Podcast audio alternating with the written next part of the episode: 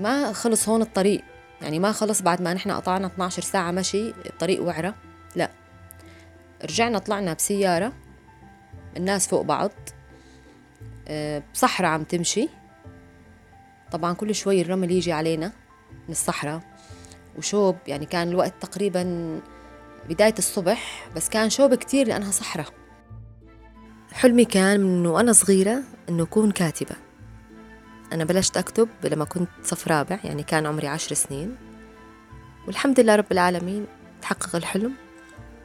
ونشرت كتابي الأول السنة الماضية ب 2021 بشهر 8 الطبيعة والتأمل هم اللي بيقدروا يخلوا الإنسان يسرح بخياله ويرتاح وهو عم يشوف التفاصيل الصغيرة. في كتير من الناس الطبيعة بتلهمهم خاصة في أجواءها المختلفة. خلال فصول السنة. في كتير من الأشخاص بحسوا إنه كل فصل بالنسبة إلهم له حالة نفسية مختلفة. هذا اللي صار مع جيهان الكردي اللي عمرها 33 سنة وقدرت إنها تكتب أول كتاب إلها بعنوان ظلال من ورق رح تحكي لنا عنه بقصتها القصيرة. بدأت بكتابة كتابي ظلال من ورق بعام 2016 وبصراحة هو كان من أصعب الأعوام علي. كان في كتير ضغوطات الحياة كتير أمور يعني. وبنفس السنة أنا بلشت دراسة بالجامعة بنهاية السنة. كانت أول سنة إلي بدراسة الصحافة والإعلام. أنهيت الكتاب تقريبا ب 2017 ورجعت أضفت عليه فصول ب 2019 طبعا أخذت آراء دكاترة وكتاب دكاترة لغة عربية طبعا وكتاب وشجعوني كتير. لقيت التشجيع والدعم بجامعتي بجامعة العربية المفتوحة وخارجها. كنت مترددة بصراحة بالأول بنشر الكتاب لأنه أنا دايما بحكي لازم نضيف شيء يستحق للمكتبة العربية. ما ننشر بس لأنه نحن بدنا ننشر.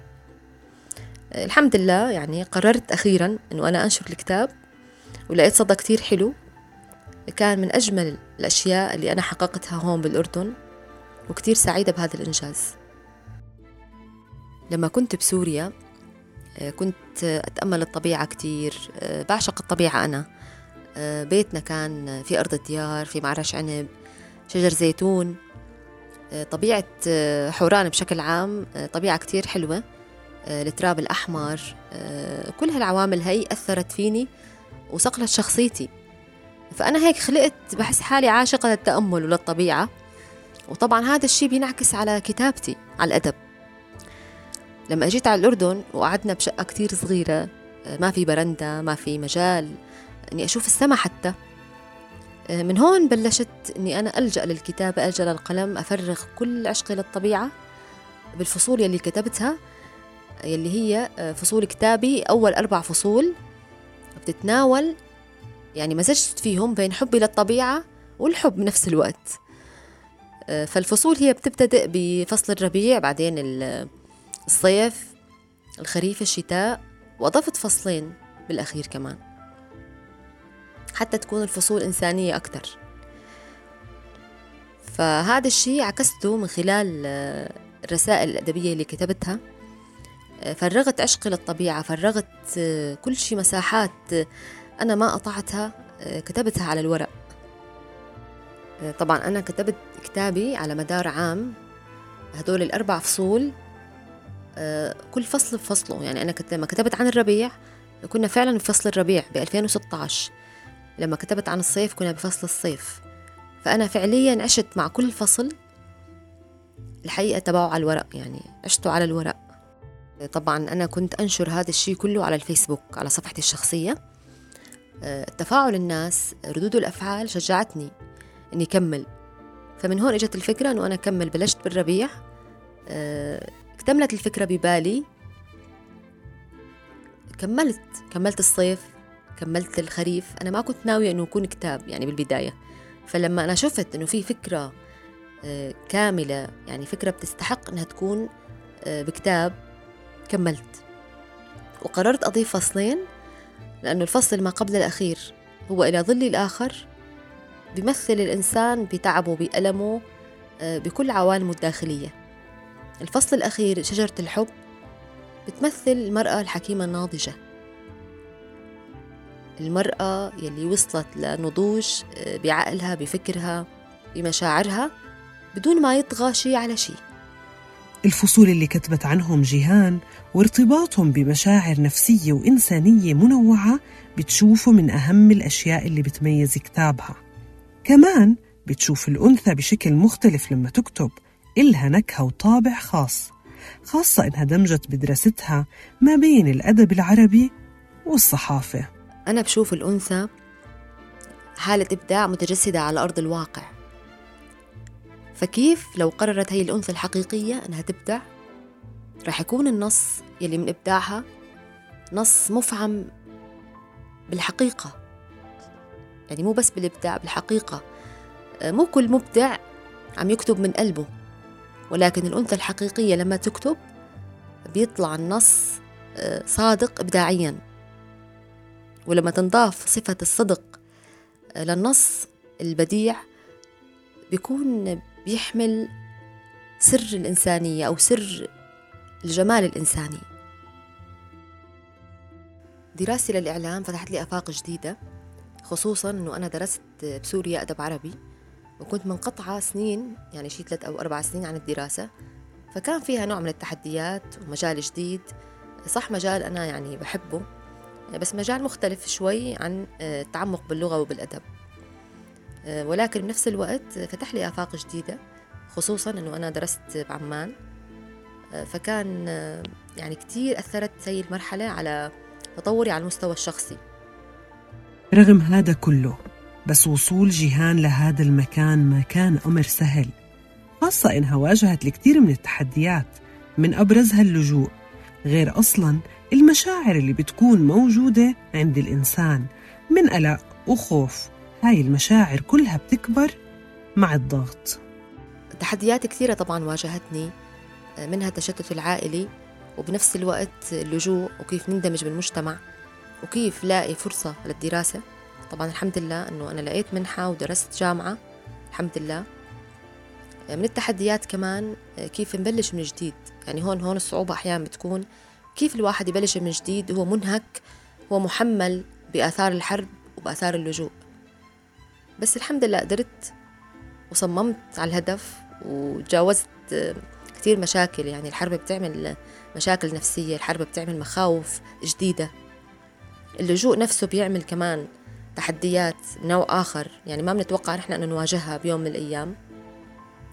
يعني حاولت حاولت وما كان الموضوع أنه أنا فجأة تخلصت منها هي التحديات. لا مع الإصرار مع الأيام مع الزمن مع المحاولات المتكررة الحمد لله قدرت أطلع جيهان جديدة. لما طلعنا من سوريا من درعا بالتحديد كان وقتها الوضع ببلدي المسافرة. متأزم كان في قصف من الطيران وكان في يعني وضع مكركب. وكنت أنا بهاي الفترة عم خاف أكثر من الأول عم خاف زيادة. فكانت مشاعر بصراحة مركبة إنه نحن طالعين يعني طالعين بأرواحنا خايفين من الحرب الخوف من الموت خوف من أشياء كتير يعني. هذا الشيء الطبيعي اللي بيصير بهيك جو. تجاوزت هذا الشيء قررنا نطلع. بس المفاجأة كانت بالرحلة نفسها رحلة اللجوء. طلعنا من منطقة بسويدة ووصلنا على نقطة برويشد فالمسافة كانت كتير كبيرة أكبر ما الواحد بتخيل يعني. مشينا شي 11 أو 12 ساعة. فما كان الطريق آه، سهل يعني أو طريق عادي لا طبعا. كان آه، وعر وصخر. هاي المنطقة اسمها اللجاب سوريا. وكان طبعا بالليل إحنا طلعنا. فكان كتير صعب إنه نمشي ساعات طويلة. وبنفس الوقت آه، صخور. يعني ما كان الطريق إنه عادي سالك إنه نمشي بطريقة عادية لدرجة إنه أنا وصلت على نقطة وقعت فيها. وقعت ويعني حسيت إنه خلص خارت قواي يعني ما ضل في قوة ابدا. المشكلة وين؟ إنه أنا لما وقعت على هذا الطريق هذا الطريق مستهدف كان. حتى كانوا طلبوا منا إنه نحن نركض عليه ركض يعني. فأنا بهي اللحظة ما ضل في عندي يعني قوة ابدا. فوقعت عليه وقتها فكرت إنه خلص يعني راح يصير لي شيء بس الحمد لله إنه في وحدة ساعدتني قومتني وكان كمان كانت أمي معي وأخوي. فالحمد لله مرت على خير ويعني ما خلص هون الطريق. يعني ما خلص بعد ما نحن قطعنا 12 ساعة مشي الطريق وعرة. لا. رجعنا طلعنا بسيارة الناس فوق بعض آه، بصحراء عم تمشي. طبعا كل شوي الرمل يجي علينا من الصحراء. وشوب يعني كان الوقت تقريبا بداية الصبح بس كان شوب كتير لأنها صحراء. وبنفس الوقت كان في طيران هليكوبتر فوقنا. فطول الطريق من بداية طلعتنا لحد ما وصلنا على الحدود الأردنية كان في خطر على الحياة. كان الإحساس الخطر كتير عالي وفعليا كان في خطر وخصوصا وقت كانت الطيارة فوقنا.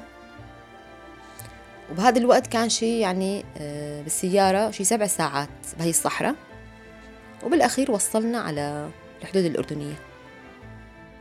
هلأ أكيد الخروج من الوطن قسرا آه، شيء كتير صعب شعور كتير يعني لا يوصف بالكلام. آه، إنه يطلع الواحد غصب عنه. وهربان بروحه يعني. يعني مو طالع إنه لمجرد إنه يطلع أو طالع مثلا مثل السفر أو مثل الانتقال. لا طبعا. القسرا هي هون صعوبتها. وأنت مجبر إنك أنت تتعايش مع الوضع الجديد وتتأقلم. وتعيش يعني تجبر حالك. تأقلمت أو ما تأقلمت. في تحديات أو ما في. بدك تضطر تبلش من جديد. رغم هيك وين ما أخذتك الدنيا بضل حلمك معك ومرافقك. حلم الطفولة اللي بتصر إنك تحققه وأحلام المستقبل اللي بتضل حاسس إنه هي الوقود اللي بدفعك لقدام وبيخليك تعيش عشانه. حلمي كان من وأنا صغيرة إنه أكون كاتبة. أنا بلشت أكتب لما كنت صف رابع يعني كان عمري عشر سنين. والحمد لله رب العالمين تحقق الحلم. ونشرت كتابي الأول السنة الماضية ب 2021 بشهر 8 بالنسبة لطموحاتي هي على شقين شق بيتعلق بمجال الإعلام وشق بيتعلق بالمجال الأدبي والنشر. بتمنى طبعا أشتغل بمحطة إعلامية مرموقة وبتمنى أنشر الكتاب الثاني. طبعا أنا بلشت برواية بس أنا بحتاج نفس طويل دايما حتى أقرر أنشر الكتاب. ما بحب أقرر بسهولة أنشر مثل ما حكيت بالأول بحب أضيف فعلا شيء يستحق للمكتبة العربية. إنه يكون عنا يقين إنه رح نوصل ويكون عنا ثقة آه، بما نملك من قدرات وخبرات يكون عنا إيمان بأنفسنا. وقتها بنوصل حتى لو كانت الفرص قليلة حتى لو كنا لاجئين أو كنا يعني من فئة آه، عندها كتير تحديات.